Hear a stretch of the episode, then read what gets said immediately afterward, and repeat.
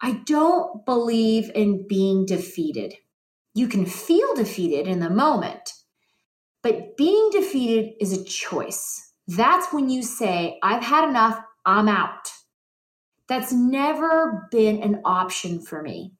So when things would get hard, I would say, there's got to be a solution. Let's figure it out. And even before we filed bankruptcy, I made James go three years before we filed bankruptcy because I was like, nope, we can figure it out. We'll figure it out. We'll figure it out. We'll figure it out. Before finally I was like, we can't figure it out. You know, like, I don't know, because you didn't know how long the economy was going to be down, right? You kept thinking, like, oh, there's another solution. We'll mm-hmm. sell this. We'll sell that. We'll sell this. And, and so when things got hard, I had to make sure that I didn't make it about me. I'm not a victim. Like, why is this happening to me? All my friends have all these great things and this and that. And that's where you hand over your power. That's where you head into defeat, is when you say, why me? I'm a victim. It's not fair. Like? Well, I'd rather have it happen to me than somebody else. That's definitely my opinion. I would rather take all the suffering on myself than see anybody else suffer because I'm like, I know I can handle it. So, heading into those really tough years, I knew it was only temporary. And I knew that if we just stuck to the plan, the fake plan, there was really not real plan. But I knew that I knew that we would eventually get through it. James and I one night were laying in bed, and it was um, in like 2011, before the 2012 record. And I said to him, I have a feeling this is going to be bigger than we could possibly imagine. And he's like, So do I. And I'm like, I don't know what that means, but I just think it's going to be huge.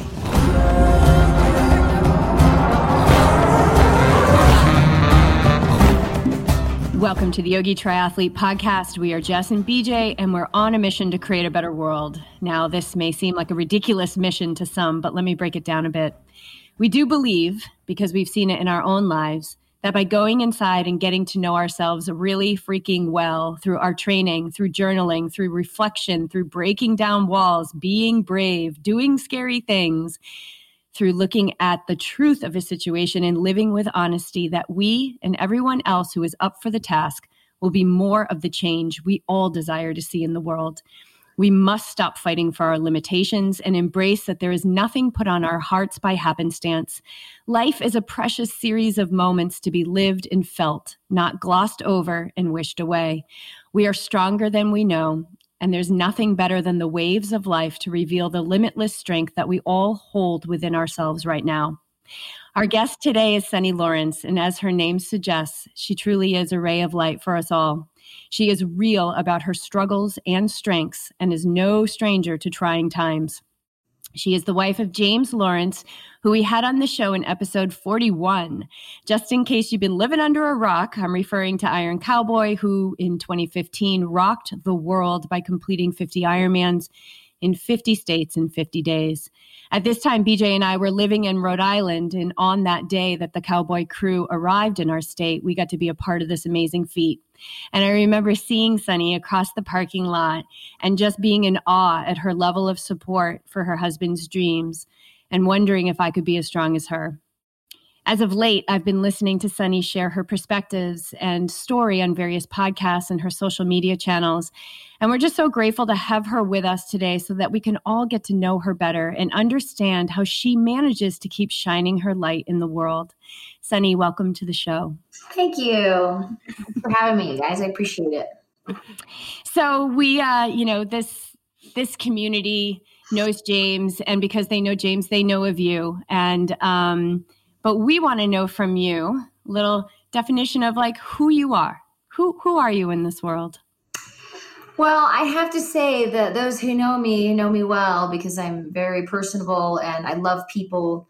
Um, I've always had a lot of energy and a lot of zest for life. I have a, a daughter that's the same way, and when I start to feel overwhelmed, I remind myself that I was 10,000 times that her age. So I uh, have learned to rein in the energy as I've gotten a little older and control myself a little better. But yeah, I just have a love for life. I love being active. I love adventure. I love anything that makes me move and helps me connect with people. That um i love the, how you just described that. Like you've got fire. You've got a lot of fire right? And what is the sun? The sun is a big ball of fire. And um but as we get older we if we're paying attention to those opportunities that life gives us to learn about ourselves and how we move through the world we begin to know how to navigate that power under control like that fire under control. And i i think that that is like a meekness having that power under control and also just the ultimate type of power where we're not always just it's hard when you have that fire to not just be like oh my god you're doing this wrong and you're doing this wrong and you should be doing this and you should be doing that but to but to allow people to have their experience. And as it's it's all about channeling it because your greatest strength is also your greatest weakness right? If if i have a bold personality that's my strength. But sometimes if it's too bold then I'm damaging relationships and experiences rather than using them to share my gift. So it's definitely all about channeling that, and maturity and experience definitely helps with that wisdom. Yeah, and um, you know, through over time, right? We learn, and we don't do it all perfectly. Mm-hmm. Um, and how are you, as a mom of five, how are you channeling this and and allowing for your kids to have their own experience when you also have this fierce mama bear energy too? You know, when I was growing up, I always wanted to be a boy and I wanted to do all the things the boys wanted to do. And my parents were like, okay, take it easy. We can, you know, you can play sports and stuff with the neighbors, but you have to kind of rein it under control and still be a girl. And I appreciated the balance they created for me. They did a pretty good job with that. And so as I got older and my personality, you know, turned into an adult and I was discovering my own path in life, um, I began having children. And at first, my oldest daughter, Lucy, um, I had babysat and spent so much time with kids. So being a mom was was not hard for me. It came very naturally. But her personality was a little bit hard for me to figure out. And I realized that she's a lot like a sister of mine that I've always butted heads with. And it took me till she was about five to really kind of get her. And my second daughter, she just cried all the time and she still cries all the time. She's almost 17 and she spends a lot of her days in tears, that's just how she manifests her emotions. And so it with those first two girls, uh, especially them being so different, I was able to kind of dissect the path as a parent and go, okay, this is kind of catered to each kid, and I have to realize that that's who they are. And it's my job to help direct and guide them. It is not my job to make them become anything specific. So Lucy, my oldest daughter, people be like, "Oh, she's so stubborn." I was like, "Oh, she's not stubborn. She's determined. That girl knows what she wants, and she knows how to make it happen." So I wanted to make sure I turned those things into strengths instead of into weaknesses. And with Lily, she was always everybody's favorite because she was so charming and so fun, but then so emotional that people were like, "Oh, I don't know what to do with this child. It's crying," you know. So as they as I as I caught on to that and the differentiation between the two personalities, I realized this was going to be an exciting journey. And then I got my third daughter, and she was just like stone cold for the world until she was like eight you know, people would try to make her laugh and she'd just stare at him like she wanted to murder him. people were like, I'm like, don't feel bad. She's just kind of crusty like that. My sister used to call her Maggie Simpson because she just walked around the house with a pacifier and just like glared at everybody. No emotion, you know. So, and you know, Dolly's really high maintenance with um, her looks and stuff. It's not not her personality, but everything's dazzling and gems and rhinestones and lace. And so it's been really fun to allow these kids to be who they are and to support them in their journey. If they want to wear this weird stuff, I let them wear it. You know, if they want to have fake nails, I let them have fake. It's like that's who they are. So I I have really enjoyed that and I have never tried to bottle them into something they're not my son just wants to be superhero in pajamas all day. You know, it was like, okay, you have to change for school, but then you come home, put your jammies on. So I've really enjoyed the journey and and it's made, I think it's made parenting amazing for me because there was no resistance. I just let them be who they were. There was never any of this. So mm. how did you or how would a parent get to that point of because it takes some massaging in that relationship to not to not have a um, a deliberate purpose for or intention for your child and sticking to that versus uh, realizing maybe you're micromanaging the process and being able to get in that gap and just pause and see that there's a higher purpose to this. So maybe there was something for you, or maybe something you can that worked really well that we can relate to to parents who struggle with that That's process. excellent question. So as a parent, the expectations we set are about us, right? So it's like, oh, I want to have a kid who. So then you have this kid, and you're like, well, I've always wanted to have a kid who did these things, so you need to be the one to do these things, right? Instead of saying, oh, here's this infant, I can do whatever I want until they're one and they start to show some personality. So it really takes some self restraint mm. to say, I'm not going to step in and tell you what to do. In fact, my third daughter, Daisy, she hates it because she wants me to tell her what to do and I won't. So she says, Hey, should I do this or this? And I was like, Well, what do you want to do? Mom, just tell me. Or what time should I come home? And I'm like, Well, what time do you want to come home? Do you know, are you doing something? Mom, you're the mom. Just tell me what time to come home. I'm like, I'm not telling you what time to come home. Like, you need to give me a sales pitch we're doing this. I'd like to come home around this time. Or, you know, a daughter that's like, I want to finish this movie. Can I come home at 10 15 instead of 10? I'm not going to tell them what to do. I'm going to guide them. So, with your own families and even your own relationships in general, analyze which part is about your needs and how you're trying to make it about what you want as opposed to what they want. You know, it's not like, oh, you don't have to eat your vegetables because you don't want to, but it's about life. If they want to wear a big fluffy dress with giant Elmo socks and tennis shoes to church, let them wear it. Who cares? Right? Where if you're worried about your image and how it's going to make you look, then you're going to say, no, no, no, no, because people are going to think that I'm a negligent mother. Well, who cares what people think? Right? Your kid's strutting in there like they're all that with their Elmo socks on and flashy Dora shoes, like they're doing their thing. So think about why you want your kids to do things a certain way and decide if it's what you want because of your own insecurities or if it's what you think is actually best for them.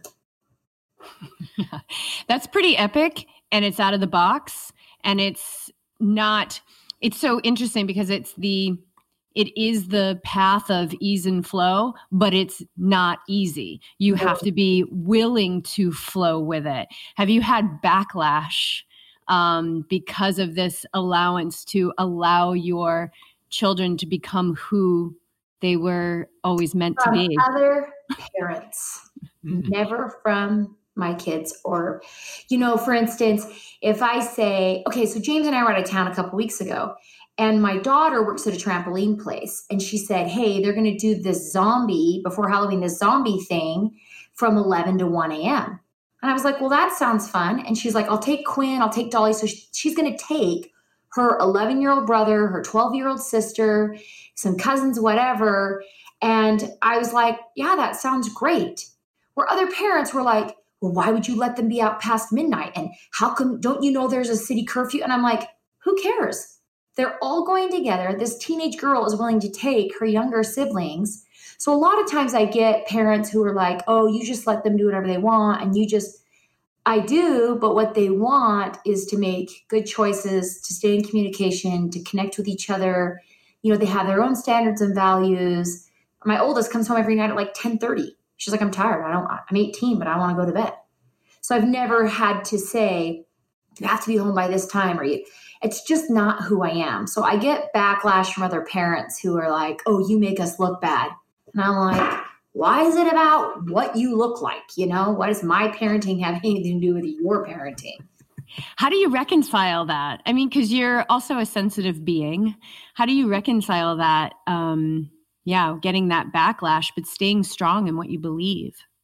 It, you, I used to feel like I needed to explain the method to the madness, you know, where now I'm just like, yeah, I don't give a crap. And as as the kids have gotten older, you know, I associate with a lot of teenagers and I've seen them grow up from young birth and whatever. When you see the way um, kids connect with their parents, I don't I don't have any insecurities about the way I parent. I'm very close to my kids. They tell me everything.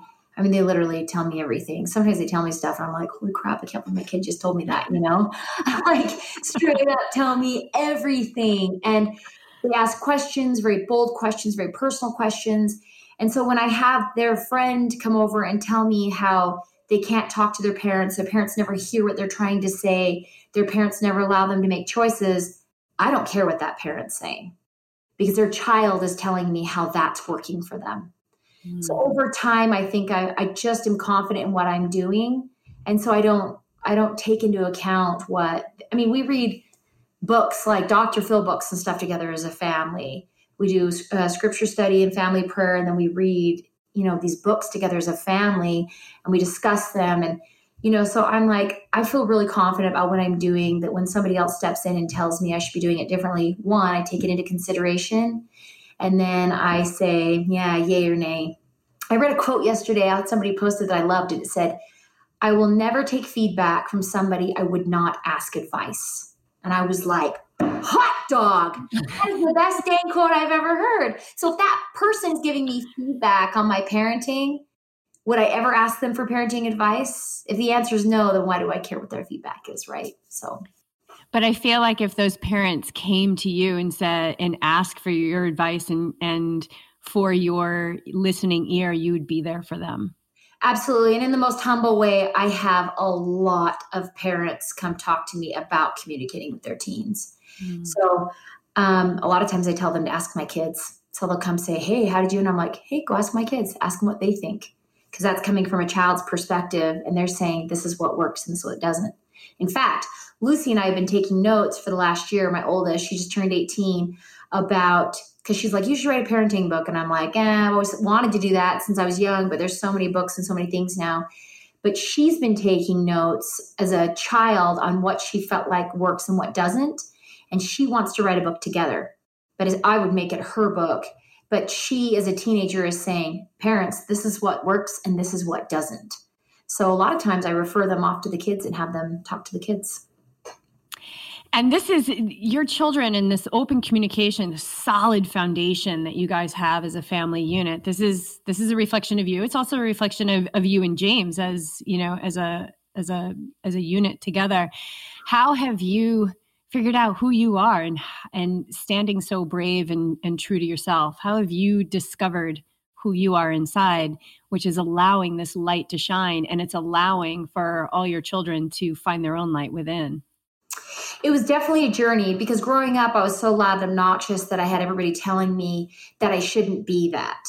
And then I hit my teens and I went all the way to the side of the pendulum and I was quiet and submissive and kind of like a um, I don't know, people walked on me and took advantage of me. And I was just always like, well, let's just love one another kind of a thing.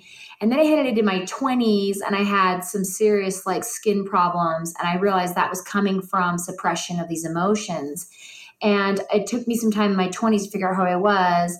But even being married to James, he's quite a calm person. And he's always like, Why are you yelling? You know, he's like, Why are you so excited? And I was like, I don't know. I have so much passion for life. I can't control it.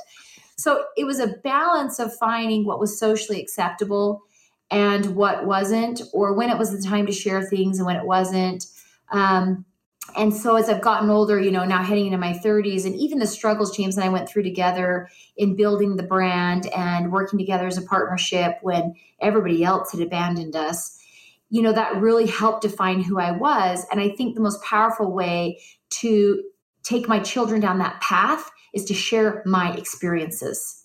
So Lily, my second daughter, my cute little crazy fun redhead, a lot of people will say to her, You're so happy, it's so annoying. And I'm like, People used to say that to me. And this is how it affected me. And this is how I handled it. And this is how I came back. So, my experiences have been really beneficial in helping save them the trouble of losing their identity and then having to find their way back.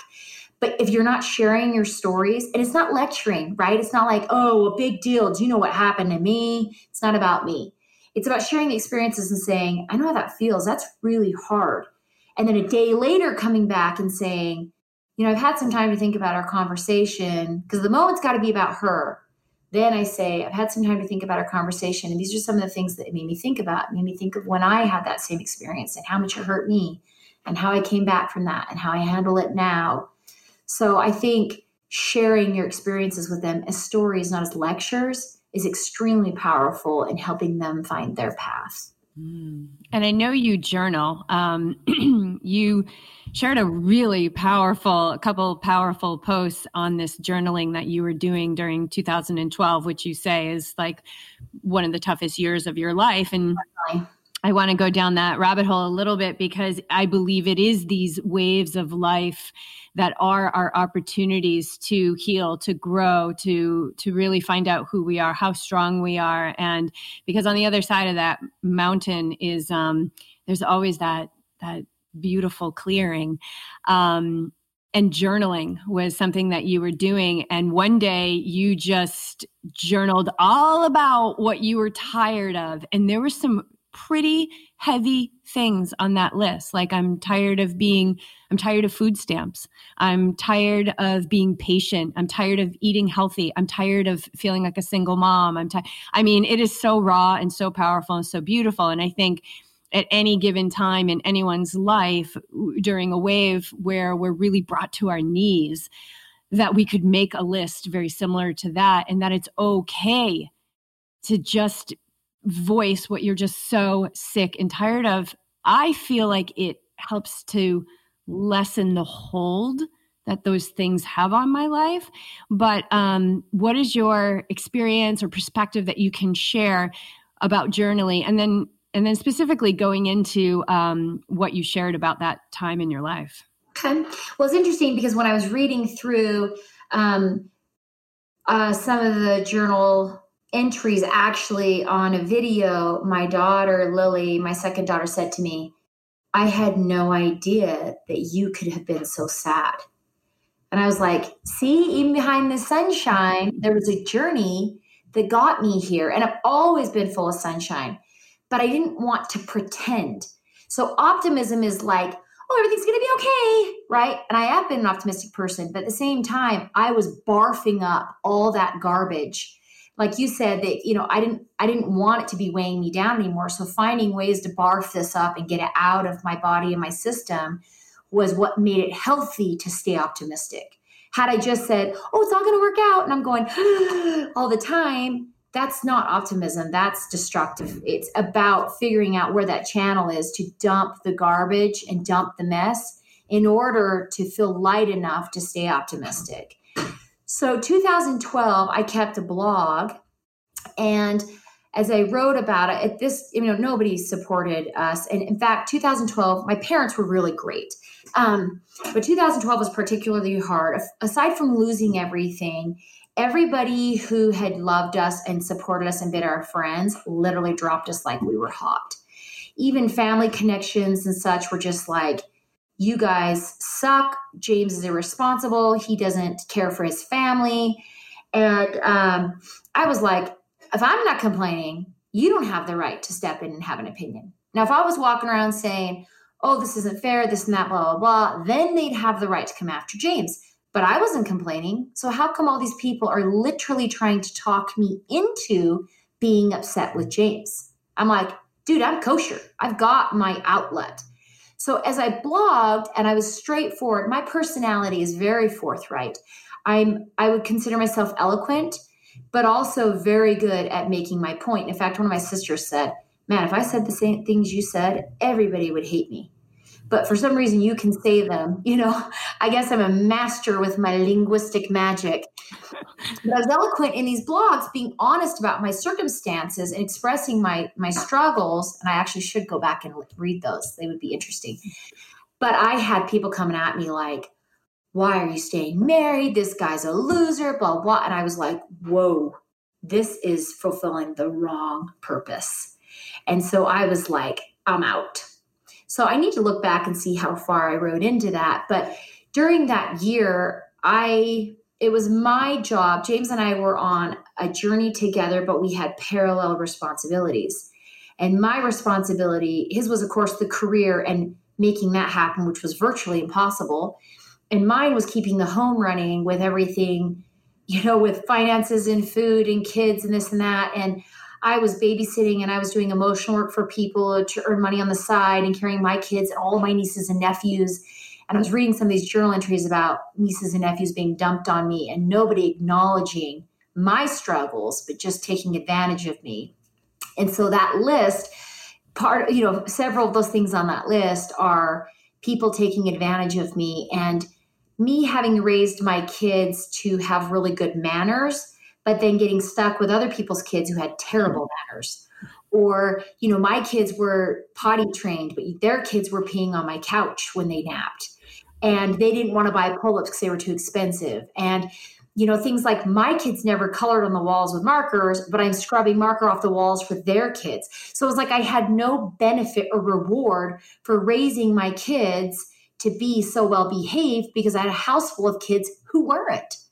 And, you know, I didn't want to put myself on a pedestal like, oh, my kids are so awesome and yours suck, because that wasn't the point. The point was I was so tired of doing the work that I had parented in a way to be able to avoid and then it was all coming down in the same year. So I felt like writing that list was an appropriate way to express my struggles without attacking anybody, without coming at anybody else and saying, you're inadequate, you're not good enough, you know, things like that. But they were real, true struggles that just never ended. They just kept coming. So, and I mean, with food stamps, it was like James and I were living off a thousand dollars a month as a family of seven, and our rent was six hundred, and the government is just like doing everything they could to prevent helping us. And I was like, listen, we need help for a short time. We lost everything in the recession because he was a mortgage broker. He was coaching triathletes, and you know, and it was just every three months it was like i had to submit more this and more that. And it made me frustrated at people who abused the system to make it so hard for the people who really needed it. And you know we are only on it for a short time and we have paid well into the tax system to take care of the rest of that you know what we borrowed per se. But there were just so many things about life at that point that felt unfair for the choices that i had made to make sure life was okay but yet i was at the disadvantage of everybody else's choices. So, what do you think? Because at that time, James was, I believe, in in Europe. He was yeah, July. That that was the really bad five six weeks for us. And what was he doing over there? He was pursuing a, a record, right? Yeah. So he was doing thirty Ironmans, and there was a stretch in July where there were several in Europe and then uh, New York, like Lake Placid, coming home. So he just stayed out there because we couldn't afford I mean, his part of the story is that he flew out to Europe and didn't have any money. And so he was sleeping in a car and eating race nutrition for food until he made a connection with a local person who put him up at their uncle's house. And then they put him up with their uncle's house and they pack a lunch for him. And so his struggles were just as deep as mine, they were just different, which is why it made it so unfair that people were so hard on him because they didn't know what he was doing to make this all work. They only saw what I was doing we're we're so we're so caught up in that visual visual like what we see in social media what we see totally. on the, on the surface right and there's so much there's so much more depth to people's there's stories sauce. there's so much sauce right yeah, yeah. um i'm so glad that we're able to get underneath all this because it's it's super important to see uh, perspective. And if you want to just you know take athletes for example we see athletes on on social media and we see them where they're at. You know they they achieve these big goals but they never question what happened leading up to that point. The highs the low yeah to get yeah. there. Um which is and i know the story of the 50 50 50 that's like the end that's like the that's the end. You don't see like everything even before you guys lined up um, in that bus. And so um what is your relentlessness? Like all these people moving away from you uh, when you guys were when you were struggling parents and and the media like what is the level of relentlessness that um, was in you to begin and, and where does that stand now? Like has it grown anymore or have you has it just been this pursuit of i know it deep inside this is what i need to do and i will do everything possible to get there excellent question uh, growing up, I grew up really poor. and my parents were really creative at making things work. So my parents had a business debt and they traded their beds and they slept on the floor. Um, things like that, that they were always creative in making, figuring it out, figuring it out. So I don't know if I subconsciously picked up on that as a child or if I kind of figured out as I got older, but I've always been a really great problem solver. And there's eight kids in my family. I'm number seven, six girls, boys are in the middle. And all of us, there's one thing we have in common, and it's problem solving. There is a lot of colorful variety in these eight kids. But the one thing we have in common is problem solving. So I definitely have to credit my parents to that if that's consistent among all of us. But I just, I don't believe in being defeated. You can feel defeated in the moment, but being defeated is a choice. That's when you say, I've had enough, I'm out. That's never been an option for me. So when things would get hard, I would say, there's got to be a solution, let's figure it out. And even before we filed bankruptcy, I made James go three years before we filed bankruptcy because I was like, nope, we can figure it out. We'll figure it out. We'll figure it out. We'll figure it out. Before finally I was like, we can't figure it out. You know, like, I don't know, because you didn't know how long the economy was going to be down, right? You kept thinking, like, oh, there's another solution. We'll mm-hmm. sell this. We'll sell that. We'll sell this. And, and so when things got hard, I had to make sure that I didn't make it about me I'm not a victim. Like, why is this happening to me? All my friends have all these great things and this and that. And that's where you hand over your power. That's where you head into defeat, is when you say, why me? I'm a victim. It's not fair. Like, well, I'd rather have it happen to me than somebody else. That's definitely my opinion. I would rather take all the suffering on myself than see anybody else suffer because I'm like, I know I can handle it. So, heading into those really tough years, I knew it was only temporary. And I knew that if we just stuck to the plan, the fake plan, there was really not a real plan. But I knew that I knew that we would eventually get through it. And James and I one night were laying in bed, and it was um, in like 2011, before the 2012 record. And I said to him, I have a feeling this is going to be bigger than we could possibly imagine. And he's like, So do I. And I'm like, I don't know what that means. But I just think it's going to be huge. And this is before 50 50 50 existed. And so 2012 happens, and James wants to pursue another avenue. And I just, I mean, all along, I've always known it was the right thing to do. I knew.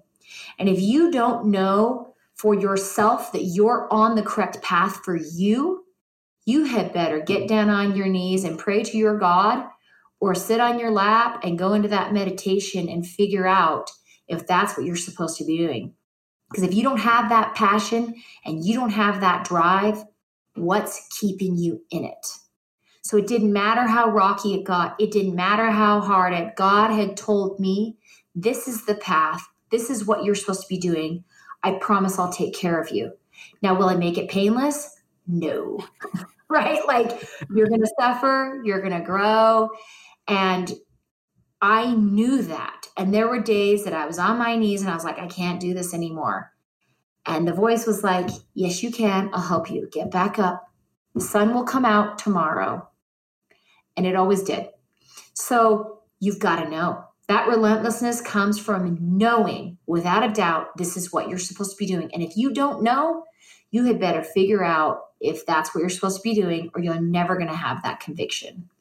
Yeah. And I think um, you had shared something on a podcast like when you were younger about how like you didn't know what you wanted to do. Like you wanted to meet everybody and see everybody. And i i if i could take a caption a, a voice caption of me at 17 that was me. Like i didn't want to go to college. I didn't want to go i didn't want to go the traditional it didn't feel right in my heart. And i would always my mother would say what do you want? I'm like i want to meet everybody and i want to see everything and i want to you know i just want to spread my wings. And um if you if you don't know like if you're not taking the time to go in what whatever that is whatever your god is whatever the the universe like whatever you want to call it it doesn't matter we're all speaking the same language. It's there for you right now to go in and get into that calm, that peace that's with within you now and start to sort it out. And yeah, does it does it all come in like, oh, here it is in the perfect plan and it looks great on paper? Ooh, Rare- wish. Yeah, rarely does it look good on paper. It almost always on paper looks like you're crazy to do this. Um, and I think that when we do um, some of the things you're saying are just, just sending chills through my whole body because Beej and I have have lived this um, in our in our relative degree. Um, those moments of just being terrified, like I can't do this anymore, but knowing that there's no other thing to do but to keep going and to have that trust. And I think that when we get brought to our knees, we there is this surrender to something greater um, which is so beautiful and extremely painful at the same time. But when we begin to get clear on what it is, we begin to understand who we are.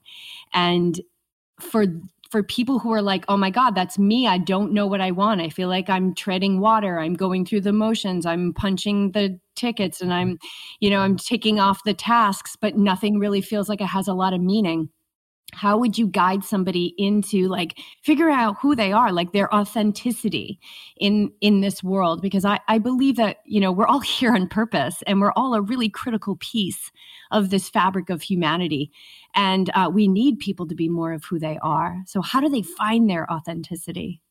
So before i before i answer that i have one comment that i thought about and it's two when it comes to taking risks if we knew our potential, we would never start. And James and I have said, had we known what the 50 is going to be like, no way we would have done it. No way. So, part of your dreams is that you can't know too much too fast or you won't do it. So, you only get to know a little bit at a time, right? You only get to know a little bit at a time. The rest, you've just got to ride that faith and say, I'm going to freaking make this thing happen. So, when it comes to authenticity, I did a video on this uh, yesterday or on Wednesday, and authenticity comes from what you dream and fantasize about. So, the example I used is I really hate plays, and I apologize for the passion in which I explain this, but I hate them. They make me want to die. and people are commenting on that like it's the funniest thing, but I'm like, I'm serious. James and I went to New York a couple years ago with a couple of friends, and they all went to these Broadway plays. We went to a hockey game and an NBA game, and it was the best trip ever. I did not want to see anything on Broadway, right? So um, part of it's because they're so long. Cut them down, maybe I'll give them a chance. I'm not dreaming of things I don't that aren't who I am authentically. I don't want to, so I can appreciate an art. Like James and I watch documentaries on deep divers or like all these really interesting things. You're like, that's so interesting.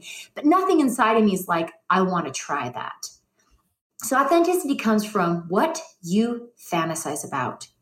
Do you see yourself in Carlsbad, California, where it's warm?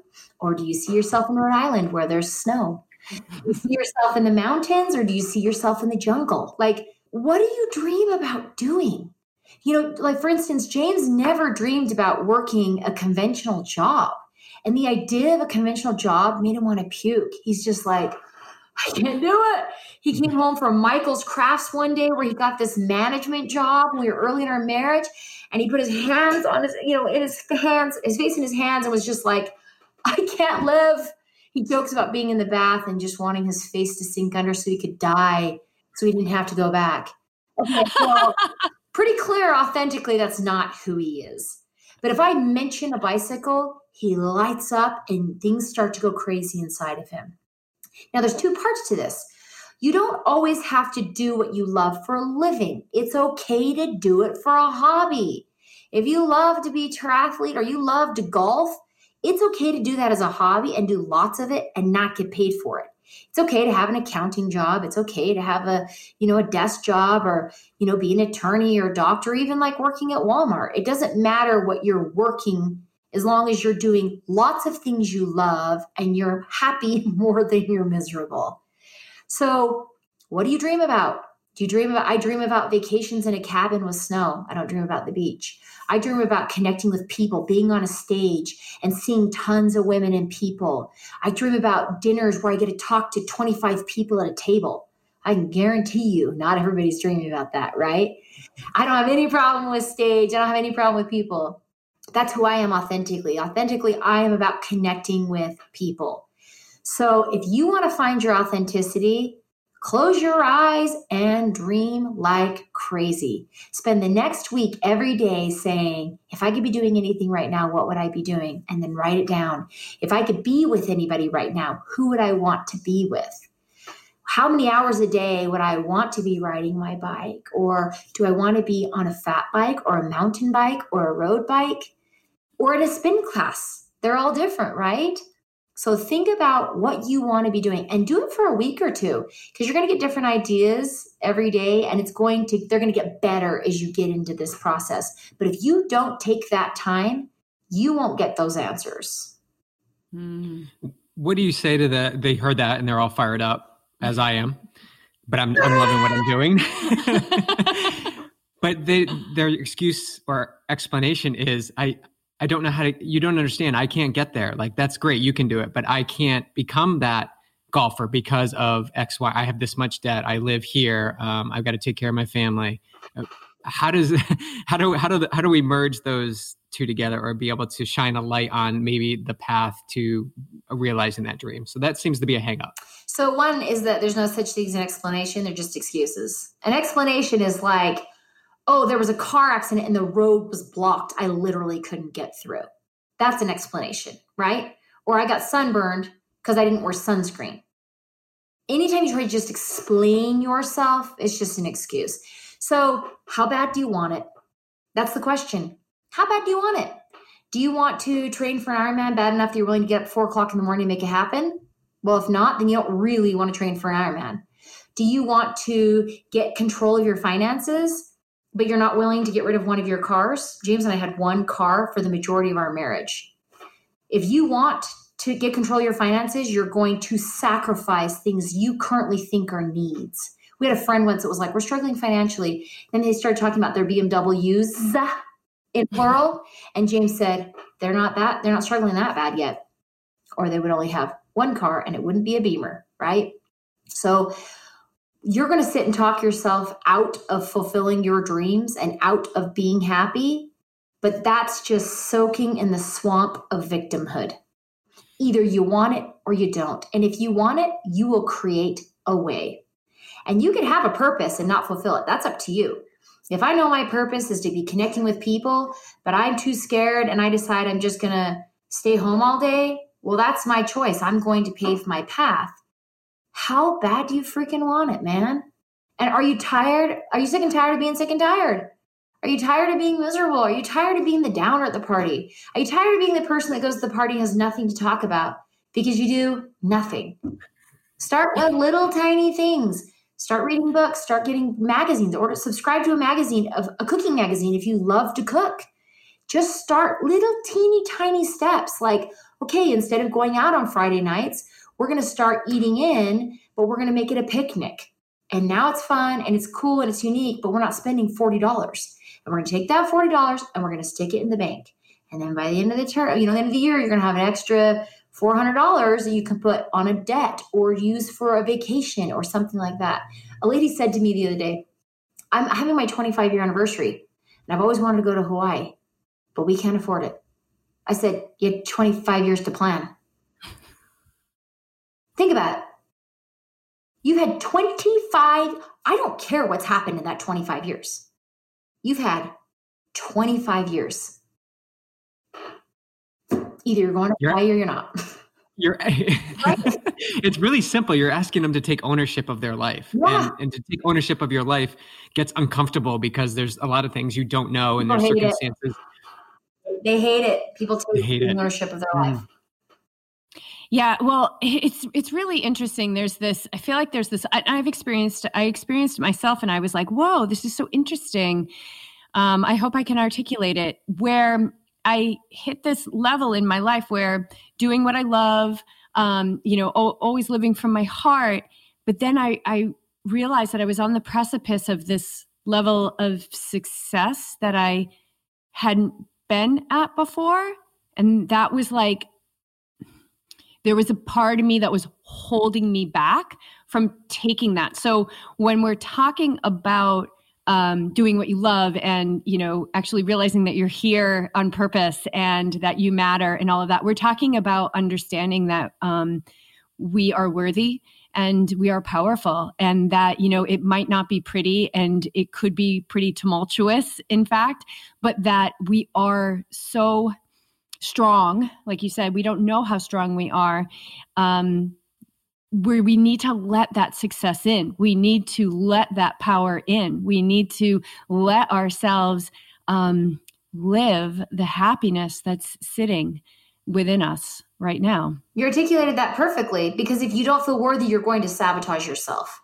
Yeah. You see that in in triathlon a lot. People all of a sudden have these mysterious injuries, and you're like, "Bro, you were fine yesterday," but they don't feel worthy of that success, and so they subconsciously and psychosomatically create injury. And they're like, "No, but you don't understand. It's a real injury." I'm like, "Oh, I know it's real. I'm just saying you created it." So you really do. And okay, so how come somebody else is worthy and you're not? What makes them better than you?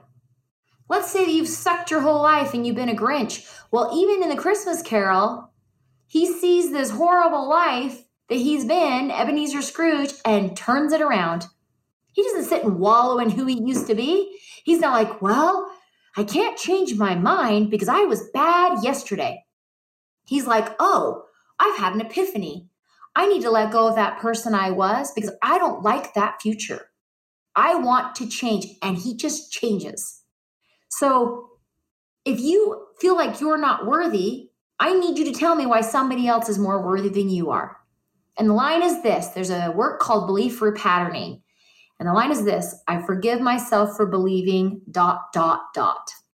I forgive myself for believing I'm not worthy of success. In through your nose, out through your mouth right? We're getting rid of those beliefs. So anytime you have a negative belief, you go right to that line. I used to make my kids say it all the time. I'm like, you forgive yourself for believing what?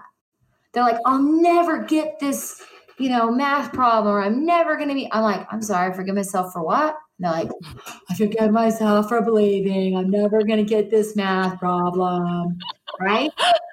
But it's that belief that we have to change. We have to get rid of that garbage because you are a human being with light, with value, with worth, so much you don't even know the people you impact.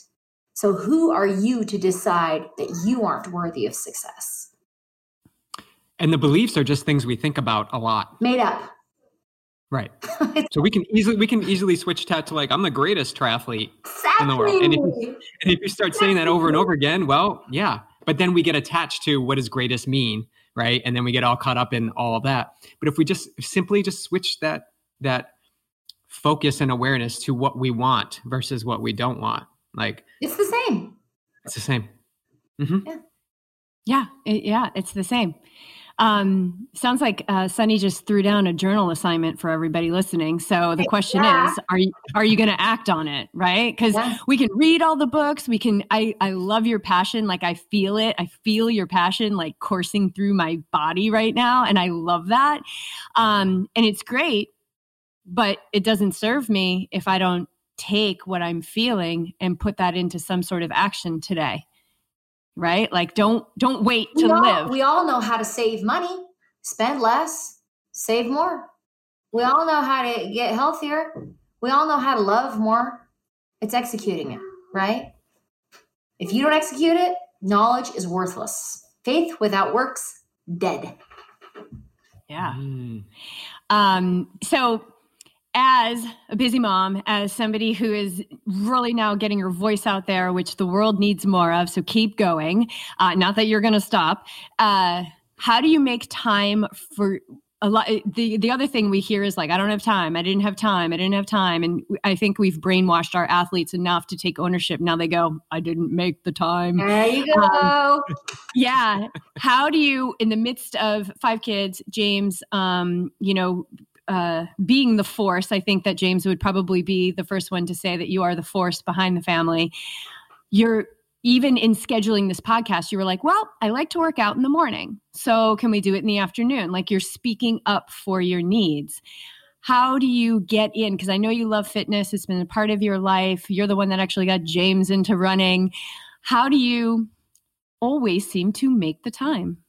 Well, my favorite motto life quote for the world is you make time for what is important to you. And my friend Carly always says, How much TV do you watch? Because people are like, Oh, I watched all seasons of Game of Thrones. Yeah, I don't have time for that. I'm like, You just watched like 40 hours of television, right? So I am really good at multitasking. So, for instance, this morning I took my dog for a run in the mountains where I exercised the dog. I got to run and I did my emotional work at the same time. So, there was a point that I stopped and cried on the trail today, just bawled. And my dog sits out there, just stares at me like, What are you doing? And when are we going? yeah, you know, but it's like I'll take the time to stop in a run and look out on the valley and just be for 10 seconds. So I got three things done at once just by hitting the mountain. So then the other part is um, if you're a morning person, do things in the morning. So I have this morning routine. I wake up, I hold a five minute plank, I brush my teeth, I read my scripture, my religious study, I say a prayer, and then I used to unload the dishwasher, but I've now pawned that off to a child. And then I drink my lemon water, lemon ginger water, and I do that all, and I do German. I'm learning German. I speak Spanish, so I'm learning German. I do all of that in the first 45 minutes I wake up because then it's done for the day. I get the, we do our family religious study, and then I get the kids off to school, and then I hit the trail or I get on a bike or mountain bike or you know whatever I, I feel like doing that day. I play pickleball on Tuesdays and Thursdays. So if you're a morning person, great. But if you're not, don't fool yourself into thinking you're going to do that in the morning. Do it at night. I don't like to stay up late. I'm a morning person, so I've always done things in the morning. So find a day, or how about this? You get a lunch break at work. Go walk around the parking lot for 10 minutes of that lunch break and decompress. Do forgiveness statements, visualize, you know, imagine your whole body being filled with light, but do it on your lunch break. So you're getting two things done at once. So people, they tend to think, you know, it has to, I have to have 100% attention honed in on this, you know, emotional connection. I don't have to be sitting in a room doing yoga to connect emotionally. I'm getting the dog run, I'm getting my own exercise, I'm in the mountains. So, in itself, that's healing. And then I'm sobbing on the trail, dumping my garbage. So, figure out how you can multitask. If you commute to work, listen to classical music or meditation music and just visualize with your eyes open. You know, there's ways to implement these things into your life that are two for one. I always call them a twofer. It's a twofer, two for one, right? figure out how you can get them in without having to necessarily allot a specific time only for that that thing or that action yeah i remember when i was trying to um you know just get myself more into a controlled state of being and not be such an out of control fire I remember like just starting to practice mindfulness, like just paying attention to what I was doing while I was doing it. And I would do, I had a 45 minute commute to this PT clinic where I was doing massage. And I remember I would just, I would feel my hands on the steering wheel and I would just relax my shoulders, you know, and, and here I am now developing this, um, I'm developing a relationship with calmness, with presence, um, relaxation, not because I always had like neck and shoulder pain because I was. And you're not mad about traffic, no matter what. Right, and I'm not mad about traffic. Right. right. Yeah, I mean, it's just it's and those things matter. Like mm-hmm. I'll say to people, just feel your hands on the wheel. Like, well, hold on a second. It can't be that easy, right? Like, you're in the problem. Well, the solution is right there too. You could just who are we talking we were just doing an interview yesterday and the and the woman was saying like if you're always going right like you could also take a left. Right? The solution's just sitting there right in front of you. And so it's you know we have to use our will to to get out of um, our own messes and start looking to where we've got space to find the solution. Um because you wouldn't know there was a left. If you're not looking right. Mm-hmm. you're just like yeah autopilot and you're like there's 17 snow cone stands on the left, and you keep telling me you're thirsty. Like, they're all right there. But if you're always looking to where, you know, to the right, you right, see it. So your kids are getting older. what are your dreams like what are you're so passionate uh, what what are your dreams for you what are you what are, what are your visions when you sit and you do your envisioning for what's what's coming in the future. It could be a feel or maybe something specific. I don't know where you are with that. So the most common ones are i like to visualize james and i as a grandma and grandpa in a sweet cabin we've bought in the mountains surrounded by all of our extended family. So you know like christmas break like even just today when i was trying to change my mindset on the trail i imagined a spring cabin or summer cabin experience and a winter one. The winter one we were sledding with the grandkids and all the kids were relaxed and i booked everything i booked the or booked the whole house with costco groceries and everybody's just it's just the feeling of the season right? And then the summer i was imagining mountain biking and hiking and you know campfires with all of this extended family. So that's one of my favorite ones. Like if i'm racing and i'm miserable i always like take myself to spending time with my family. But for myself, um, I have a five year plan, five year ish. I'll be 40 in April. So my plan is like, okay, by the time I'm 45, right now I'm just kind of creating the kindling and the small fire because my son's only 11 still. I'm not quite ready to dive into something, but I would like to start this kindling and start adding to this fire. So by the time I'm 45, I'm ready to pull the trigger. And um, it's to be connecting with people on a stage. And I don't really know what that means. I don't know if it means, you know, um, putting on events for women, particularly women. I'm really drawn to women and like teenage girls. Um, I guess maybe because James handles the men. I don't know, but uh, I I see myself on a stage connecting with people in the masses, the masses. But then I also see myself um, connecting with people personally. So, you know, I, I've been doing energy work for a long time, 17 years now, and I've just kind of moved back into that and doing pro bono and you know connecting with some of my friends and teaching them how to deal with these emotions and get them out of their body and whatnot. But i don't really know where this is all going to take me. And you know i've been diligent in fasting and prayer to know my course and the answer i get is this is the path. Just keep doing what you're doing and I will pave it for you. So, you know, you always think you know what you want in life, but 15 years ago, the jobs that people were working didn't exist. They didn't exist. So, how can you fantasize about what you want to do in 15 years when those ideas don't even exist yet? And that's where I say, okay, I hear God telling me to stick to this path and He'll pave the way, but I don't really know what the end is. It could be anything. So that's where I see it going. And, you know, putting my, getting myself back out into the world. I've been a stay at home mom for a long time. And so traveling a little bit with James and kind of getting myself back out there into the world and seeing, you know, what it's like now all these years later and connecting with people to maybe build this career for myself. Yeah, I think it's beautiful, and I love how um, you're just excited about it. You don't know all the details. The details, we'll the details themselves. are going to come. Mm-hmm. They'll show. You'll get a little bit, you know, along the way. And um, yeah, it's be- it's beautiful. It would be, I think it would be super cool. I said before, um, I wanted to spend some time with you, but it would be really cool for the four of us to do a show together to talk about like coupling, like oh, James and sure. you. And yeah, that'd for be cool. Sure, that would be some good banter. James and I are polar opposites on everything. We joke that the only two things we have in common are salad and sushi. That's it. And I said, I guess, you know, fitness, but even our perspective on fitness is different. He's full of the comp- competitive drive. And I'm like, well, I just want to go have fun. Mm-hmm. You know, so even the fitness experience is very different for both of us. So we're polar opposites. It's quite dynamic when we're together. yeah, yeah. And I see some similarities yeah, between sure. between us. Um, what do you want people to take away from the messages that you've dropped today? I think the most generic one is you can have and do anything you want. Don't let anybody tell you what your limits are.